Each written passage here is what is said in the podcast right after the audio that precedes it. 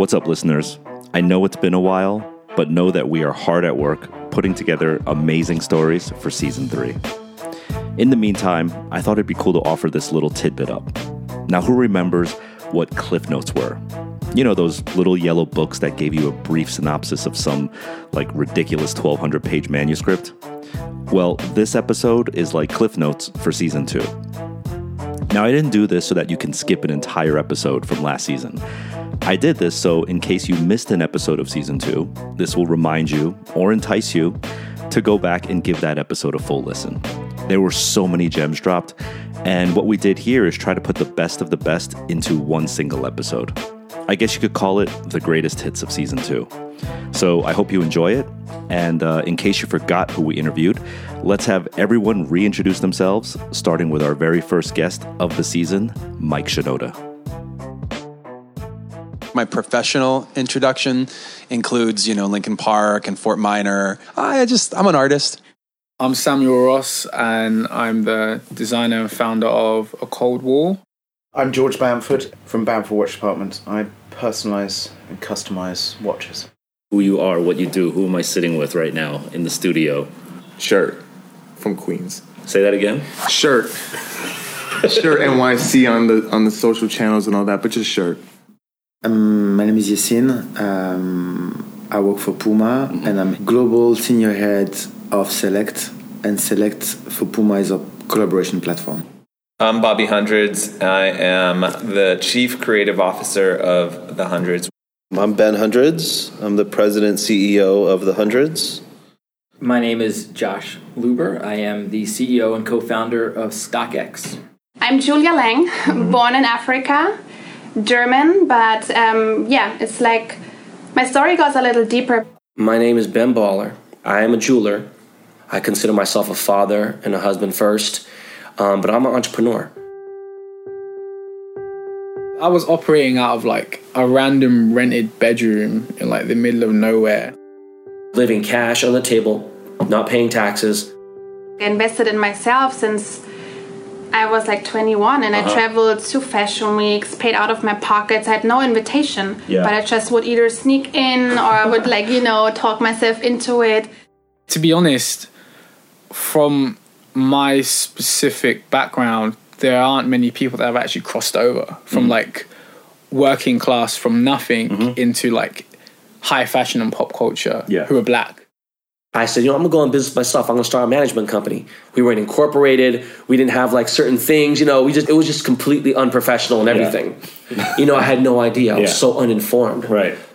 I get on the phone with these guys, and it's like word for word the exact same conversation I had a thousand times at that point. I didn't think anything of it.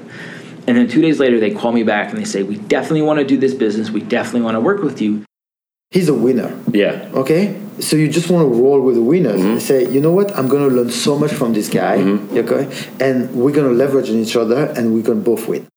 Well, Ben looked at the project and was like, "Hey, man, like." I know how to make money, you know, and that's something that I've always been really terrible at mm. because I don't approach any of my projects from um, thinking about money, which is the most important thing. I was a photographer, and I my hobby business was watches. Yeah, and so doing these customized watches was the hobby business that then became the proper business. Right. And that was the cle- that was the interesting thing was I started with one desk in a shared big office. You know, one of those kind of we we work we work type yeah. thing, but it wasn't. It was yeah. before we work, uh-huh.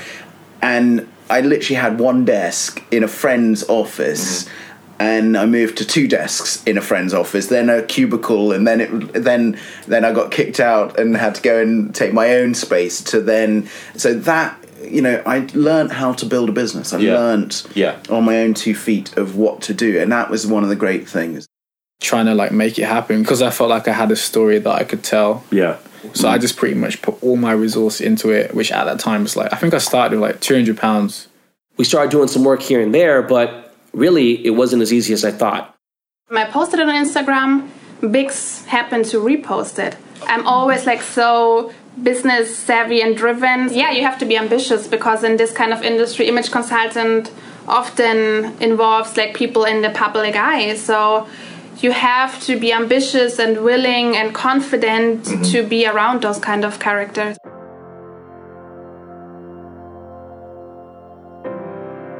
I believe more than anything that ideas are worthless and execution is everything. The graphic design was like paying the bills, so yeah. I couldn't really stop doing that. And um, it also, you know, all of these things work together. I mean, just in the context of like kind of the, some of the stuff that you talk about on this podcast. Um, learning how, like, like a gra- as a freelance illustrator, graphic designer, you're running your own business. Mm-hmm. You're you're you're constantly like having to go and drum up work. And, yeah, and also you have to be a good collaborator. Mm-hmm. And all of those things translated. I knew from the very beginning, even as I was like when I was in college, when I, the band was really really new. I knew that all those things translated to both things that I was trying to do. And then I finally started making a little bit of money thanks to Nike Talk. You know, it was, it was a community. And, and this is like pre Flight Club, pre Stadium Goods. Oh, this is when Domaney was telling me, yo, I'm jumping in the car right now. I'm going to Minnesota, then I'm going to Detroit, and then I'm going to Florida. And I'm like, for what? Because I'm about to get these year of Air Force Ones. You know, they did like the year of the, yeah. the Chinese New Year, or do like random things, acorns. He found out there was this. I'm like, are you fucking kidding me? Um, I got the jump that SB dunks were coming. We had already made the dunks hot. I will take full responsibility. And we're like, listen, any dunk that came out at Foot Action, Foot Action had their own exclusive ones, they were sold out in minutes. Mm-hmm. It was such a big deal. Undefeated hadn't opened yet.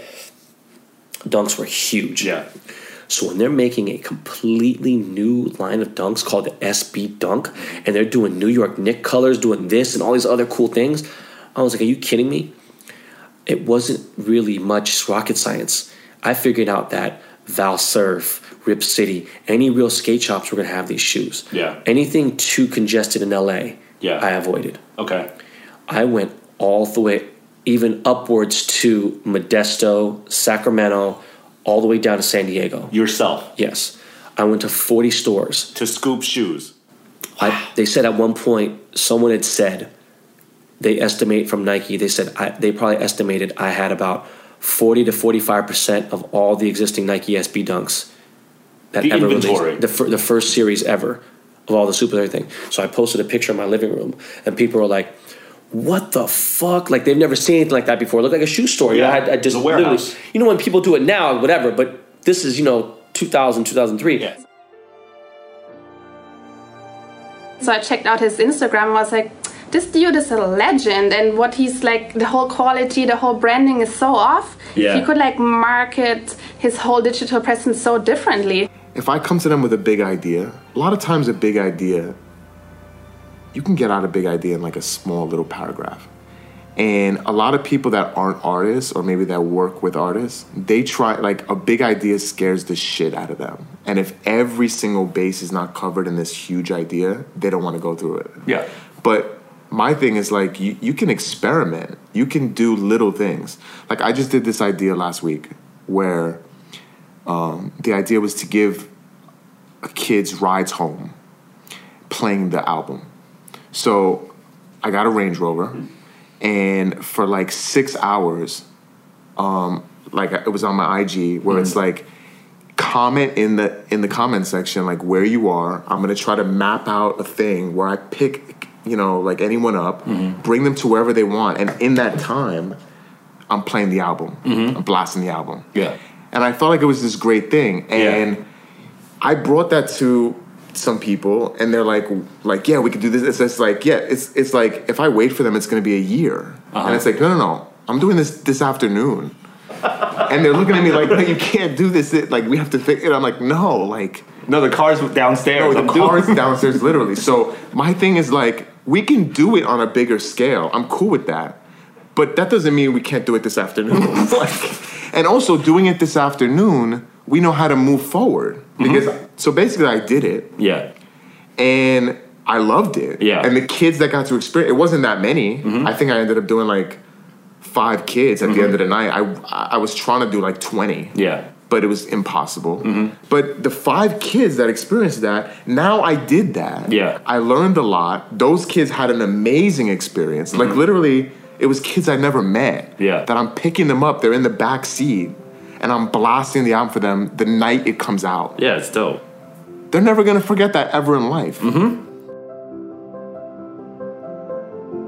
The whole premise was to start it as an art project mm-hmm.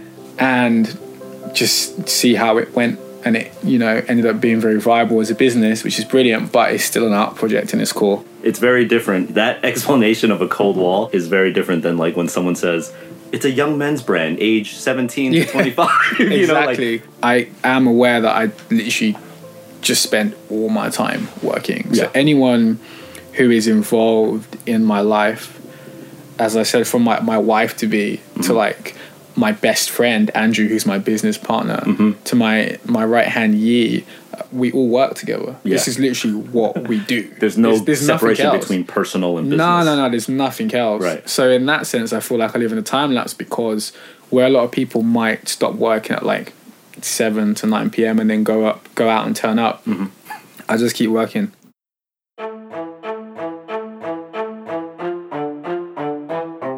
Ugh, I love the way that episode turned out because it's almost like everyone was in the same room at the same time, which is something that we should probably try and work on one day.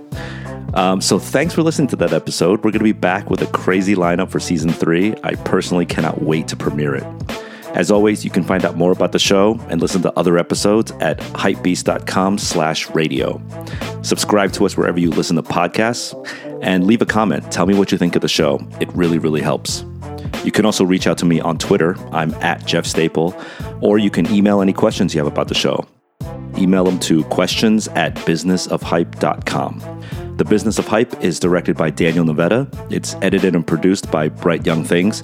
You should check out their work at byt.nyc. And engineering is done by David Rogers Berry. I'm Jeff Staple, and you've been listening to The Business of Hype on Hype Radio.